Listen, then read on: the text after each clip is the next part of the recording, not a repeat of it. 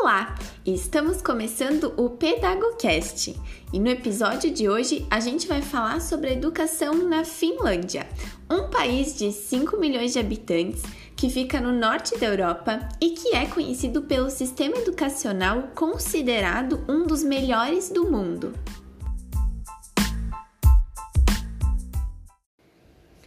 A educação na Finlândia é dividida em estágios de acordo com a faixa etária do aluno.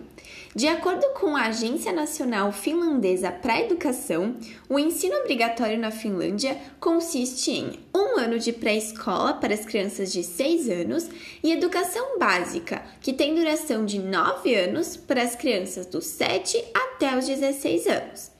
Ainda segundo essa fonte, a educação básica é ministrada em uma estrutura única. Isso quer dizer que não tem divisão entre ensino fundamental e médio.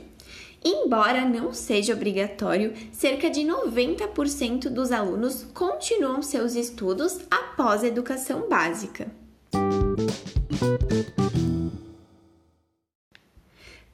Os jovens optem por dar sequência aos estudos após a educação básica, existem duas possibilidades, que são o sistema vocacional e o acadêmico.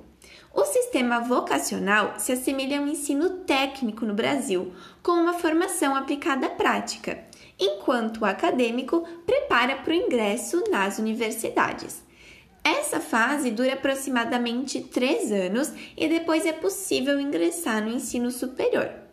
O ensino superior é oferecido por universidades e universidades de ciências aplicadas. Enquanto as universidades enfatizam a pesquisa científica e o ensino, as universidades de ciências aplicadas adotam uma abordagem mais prática. E vale ressaltar também que a maioria das instituições que oferecem educação de nível básico e superior são públicas.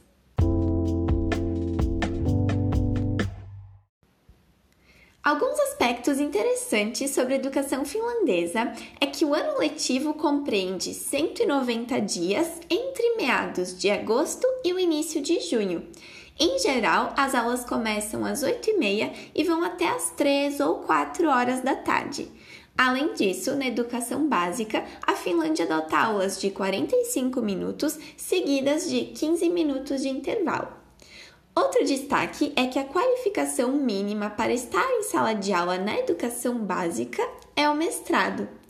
E outro ponto é que desde 2016, os centros de ensino do país começaram a aplicar gradativamente um novo método chamado aprendizado experimental. Isso significa que na sala de aula não serão abordados conteúdos exclusivos de uma única matéria, mas sim temas que envolvem várias áreas do conhecimento.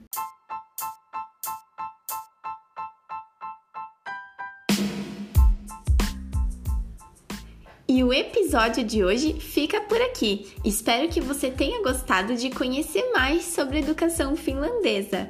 Tchau!